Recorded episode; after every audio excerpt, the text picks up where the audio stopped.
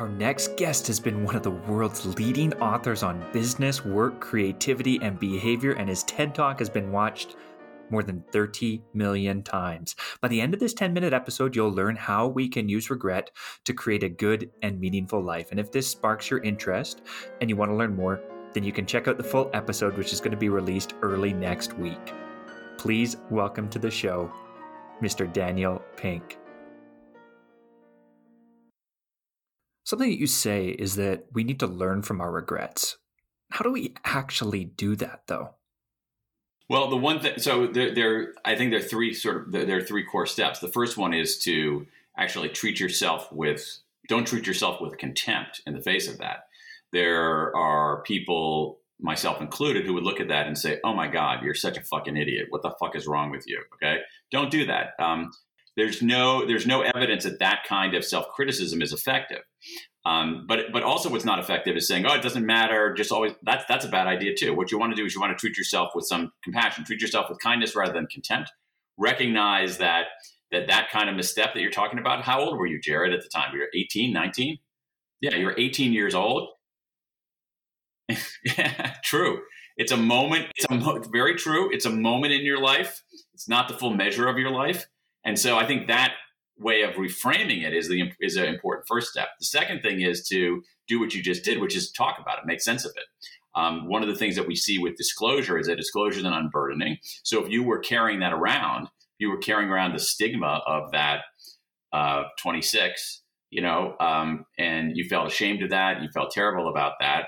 That's not healthy. What you want to do is talk about it, make sense of it, um, and um, when, then you have to then you have to extract a lesson from it, and this is really the important thing. So we're going to reframe inward and treat ourselves differently, treat ourselves with kindness rather than contempt. We're going to express outward. We're going to use language to make sense of it rather than harbor that negative feeling. We're going to unburden ourselves of it.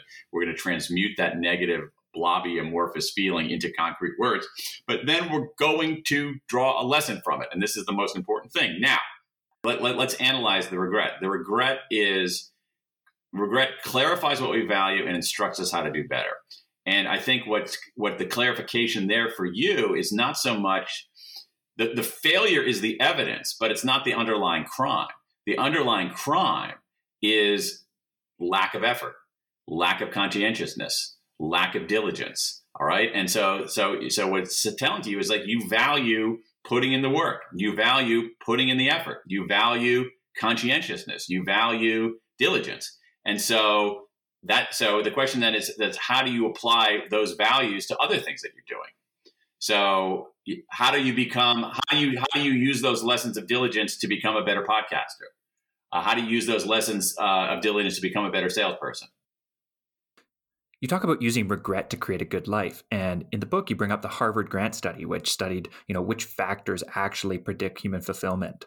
Do you think that we can use the Grant study and your research on regret to predict and really create a good life?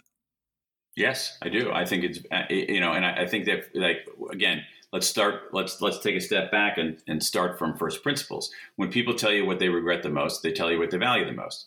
And across these twenty thousand responses people said there are four things that we that I that they regret the most: not doing the work, uh, not taking the chance, not doing the right thing, and not reaching out.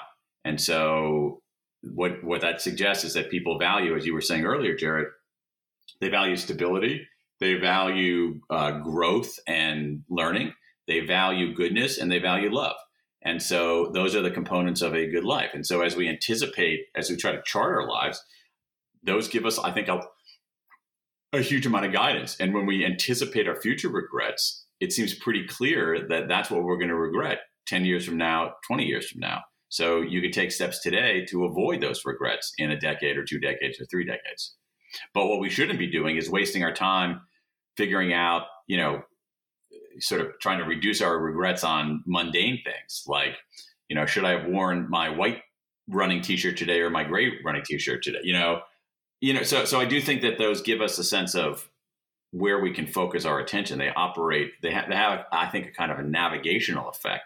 They give us. They allow us to set our to set our sights on on those things and actually just chill out about everything else. So, if regret is so common, you say it's the most common negative emotion. Then, What do you think is the evolutionary purpose to regret? Um, well, I mean, that's a great point.